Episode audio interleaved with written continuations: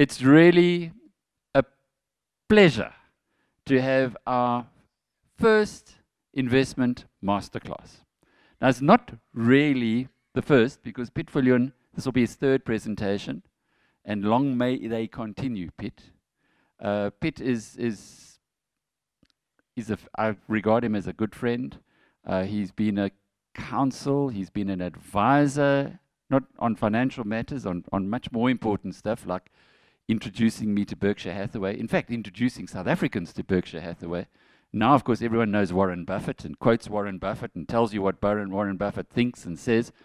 But when Piet first started taking South Africans there, no one, people would have said to you, Warren, who? He's also South Africa's, this is important, top performing fund manager over the last five years. Thank you, Norman. You know, if you were Benjamin Zander, you would have stood up and given a good cheer.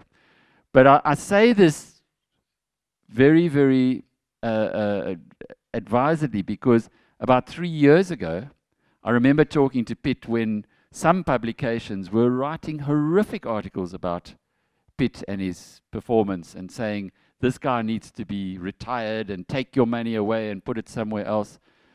And now look at it.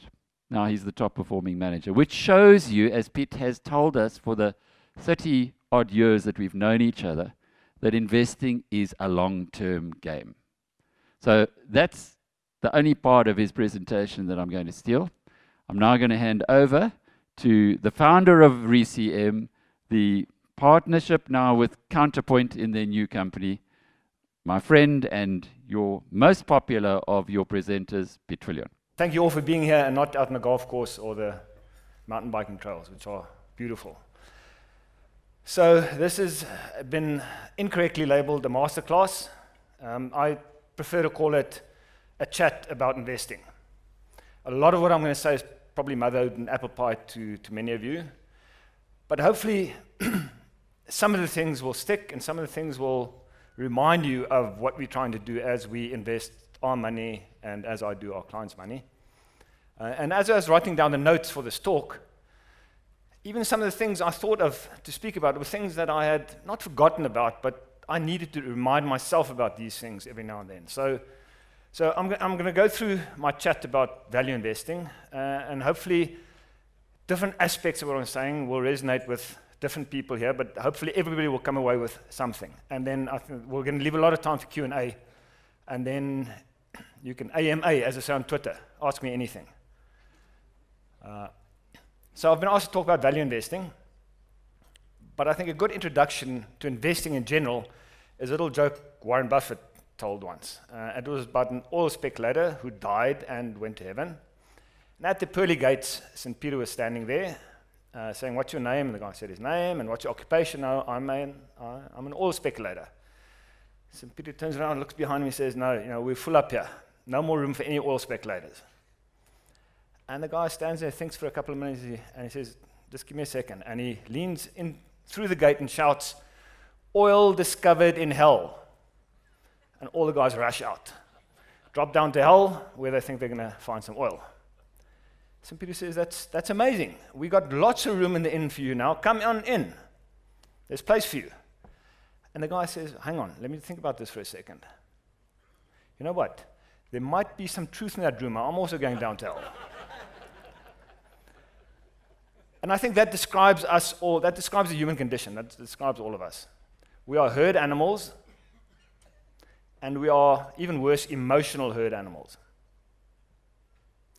So, what value investing and growth investing, because uh, neither is right or wrong, it's just different ways of doing things. What these investment philosophies and processes are trying to do is trying to put in place a framework, a process within which we can combat our natural tendencies to follow the herd, our natural ten- tendencies to become emotional about investments.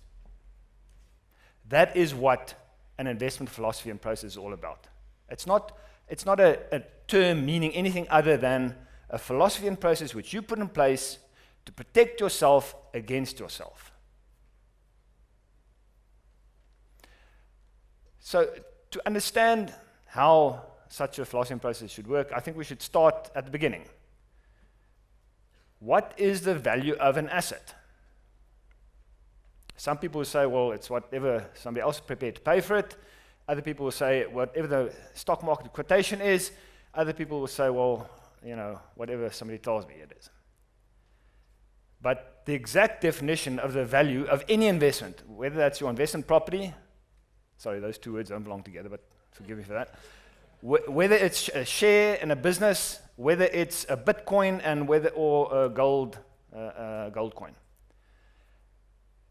the value of an asset is the present value, in other words, the value in today's money of all the future cash flows it will generate for you, discounted back by some sort of interest rate. Now, this is not, this is not higher maths, it's, it's a simple equation. Cash flows in the future, discounted by interest rate, because remember, if you earn 100 Rand a year from now, in today's, if, and if your interest rate is 10%, in today's terms is worth 90 Rand. You've discounted by 10%. It's cost of time.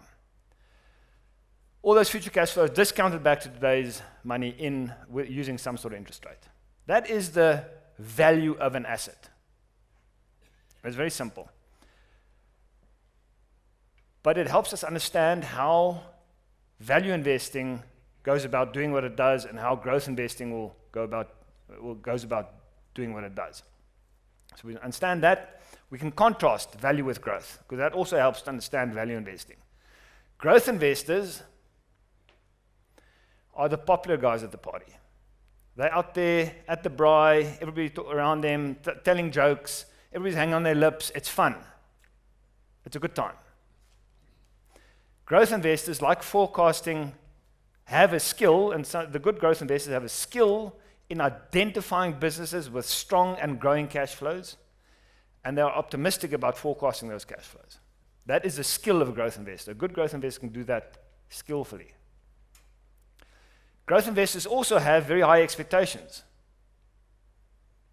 which is another way of saying they use a low discount rate when they discount those future cash flows back to present values. Because they are fairly certain about these cash flows, they have high expectations about these cash flows. Contrast that to value investors. Value investors, that's the guy in the kitchen at the party. Nobody's talking to him, to him or her. Uh, they don't want to talk to those people. They're saying funny things and they're saying things that people don't believe, and it's not funny in any case, so nobody wants to talk to them. Uh, they don't really believe in very much, especially not the future. They don't know a lot, and they have very low expectations. So whatever cash flows they think an asset will generate, they use a quite a high discount rate discount those cash flows back to present value. So that's the difference between the two types of investors. So I'm going to focus on the value investing style and philosophy and process because that's what I practice in the funds that I manage. And hopefully in front of you you'll have a fact sheet of, of the value fund that I do manage. Um, so the philosophy and process behind value investing, how does it work? Well, the father in value investing, Ben Graham, who wrote a couple of fantastic books, and if anybody's looking for a good book to read, Introduction to Value Investing, An Intelligent Investor, or The Intelligent Investor is, is a good book to read, written by Ben Graham a lot of years ago. I forget now how many, but a lot of years ago. And Ben Graham said in that book, his definition of investing is an activity which uh, uh, entails an analysis of an asset, and upon analysis, promises safety of principal and a satisfactory return. So you can already see it, there's a couple elements here. Analysis, you have to do analysis. You can't just listen to your mate at the braai. And your expectations are set low. He's talking about what you want is safety of principle and a satisfactory return. He's not trying to shoot the lights out here. He's not trying to double and triple his money next year. He wants to conserve his capital, his principal, and he wants to earn a satisfactory return on that. That is a definition of investing as practiced by value investors. Warren Buffett, Ben Graham's disciple, so to speak, um, elaborated further on what value investors should do. He said there's two rules to investing. Rule number one, don't lose money. Rule number two, don't forget rule number one. And as you see, you know, value investing is all about simple stuff. But in applying these simple things, sometimes can get complicated. But what Warren Buffett is talking about very, um, very simply was you have to manage your risk. In any investment process and philosophy, risk management has to be central in that process. Because when you invest, whether you are buying the bluest blue chip or the stinkiest small cap, you are taking on risk. And you have to manage that risk. Just because you're buying a so called blue chip share doesn't mean this is a risk free activity. There are risks attached to any asset, any investment has risks attached to it. Now, I think one of the, as an aside, uh, you know, uh, up until about pre pandemic, pre March 2000, 2020, one of the safest investments is seen as student housing. You buy a bunch of flats at Stellenbosch and you've got guaranteed rental forever. And people were paying lots of money for Stellenbosch apartments because they knew the students would come back and rent from them year after year after year after year. And then all of a sudden, out the blue, a pandemic happens, and students are still, a lot of them still not even going back. Three years later, not going back to varsity. So any investment has risk attached to it. And your job as an investor is to manage that risk. So, what do we do in terms of value investing? We analyze companies, we read the financial statements, we try to understand the financial statements, although IFRS makes it very difficult for us, but we try and understand the financial statements. Any accountants here will understand that inside joke. And we try and take those financial statements and put it next to the business and understand whatever the business management is saying about the business, whether that is reflected in the numbers or not. And then we try and look for idiosyncrasies or discrepancies to disprove our thesis, because that's what we try and do. We, you know, we're not scientists by any stretch of the imagination, but we come up with an investment proposition and we try and disprove that proposition, like scientists try and disprove their hypotheses. And that's analysis, and that takes a lot of time and a lot of effort, but you have to do that to understand what you're getting involved with. But that's not the end of it. Warren Buffett told us we need to manage our risks. So, how do we do that? Well, it's not with fancy computer programs calculating value at risk numbers and all sorts of statistical correlations and coefficients and things. Uh, those things blow up over time. They've been proven not to work. When they need to work, they've been proven not to work. Very simply, what we do in, uh, in, to manage investment risk is we build a portfolio of assets. So we don't go out there and try and try and identify the best share and put all our money into that one share as I pointed out, every investment has risk attached to it. So we build a portfolio of assets to manage the idiosyncratic business risk of one company being a Steinhoff or something else, which very few people would have guessed. But in building that portfolio, we take into consideration certain aspects. The first thing we look at is the nature of the business. And if the business is risky, will have a smaller position than otherwise. And if it's a less risky business with contractual cash flows, we'll probably have a bigger position. But any single position will never be big enough to cause mortal damage to the portfolio. So, position sizing is the key risk management tool that we use in managing a portfolio of value assets, undervalued assets. The other thing we try and do as far as we can, which in the South African market is, is hard, but we try and buy assets that are not highly correlated, where the investment outcomes are not reliant on the same factors. For instance, and we talk about the share, um, one of the shares in the Counterpoint Value Fund is a company called Rebosis. Rebosis A share is trading at, at probably 25% of book value right now there's a transaction on the table which hasn't been consummated. There's still some CPs outstanding. Uh, but if that transaction goes through, they would have sold half their portfolio for a slight premium to book, book value, and it's trading at 25% of book value. But there's all sorts of problems in that company. that transaction might not happen. But we don't know that right now. So for me, that's quite a risky proposition. If the transaction happens, it's probably worth 10 Rand a share. If it doesn't happen, that thing's going to blow 50 cents. Trading at, I don't know, 3 Rand at the moment. So what position size do you do? Well, a pretty small one, I'd say. You know, if, if you stand a chance of losing 75% of your principal, you're not going to put a lot of money, a lot of money into that. So position sizing is key, and then uh, uh, uh and, and the correlation. Uh, so the outcome on Rebosis is transaction dependent. It's not really dependent on the fundamentals of the property market. That thing is so deeply discounted relative to the properties it owns. The value extraction is all dependent on the transaction happening. So you can put that in the portfolio along with another company where the outcome is dependent on, say, the commodity cycle. And you know, they're not correlated with each other. So you have diversification happening in the portfolio. That's the other risk management tool is diversification. So there we have it. That's value investing in a nutshell. Safety of principle, satisfactory return upon analysis with risk management overlaid. So just allow me to talk about some aspects of investing which I regard as quite important from a value, again, from a value investing point of view. Very quickly, I see I've got five minutes left. Um, five minutes, five items. Number one, examine your mistakes. Don't, uh, your winners are fine. But when you're doing a review of your activities over the year, of the quarter, of the six months, rub your nose in your mistakes. Analyze them because that's where the learning sits.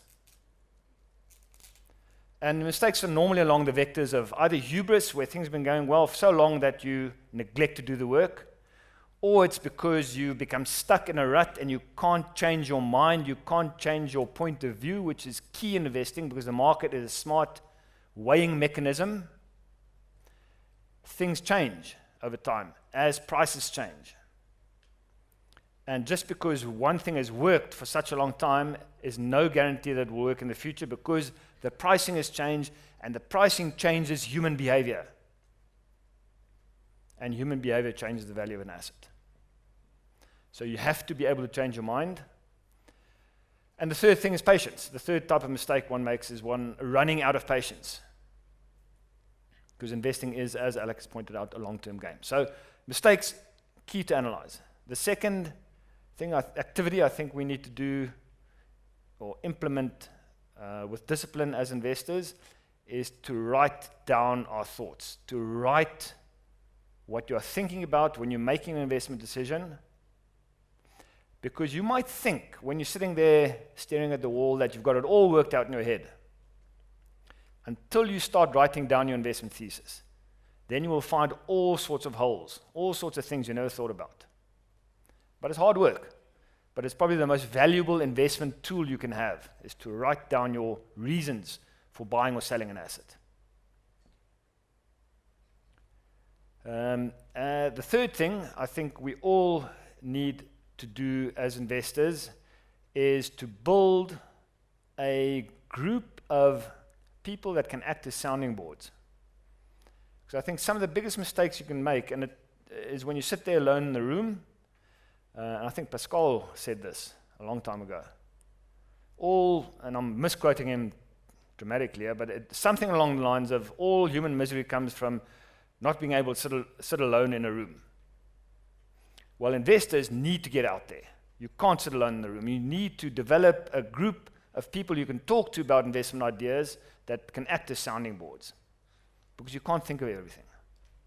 And I found it most useful you know, working in a company like Counterpoint, to have other investors around me there to talk to them about what's happening in the markets, what ideas they have, what ideas do I have, how sensible, how stupid are these ideas.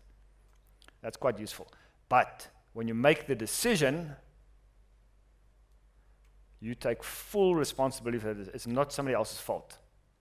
if it goes wrong. You made the decision, you take full accountability. You know, the stuff our government can't do, that's what you need to do as an investor. You take full accountability, despite having spoken to hundreds of people, maybe. Um, you make the decision and you live and die by that decision. Accountability is key because then it's only when you take accountability that you can then, some at some point in future, review your mistakes honestly. If you're sitting there blaming all the other people around you for this investment mistake, sorry, you've learned nothing. So I think those are the three, three key facts, um, that are general facts that I think one needs to try and implement into your investment philosophy and investment process, which would make it, a, which would give you a more sensible outcome over time, a satisfactory return on your principal. So I think those are some opening remarks. Um, I think we can uh, get some questions. Uh, happy to talk about stocks, ideas, markets, that sort of stuff as well. So please feel free to fire away.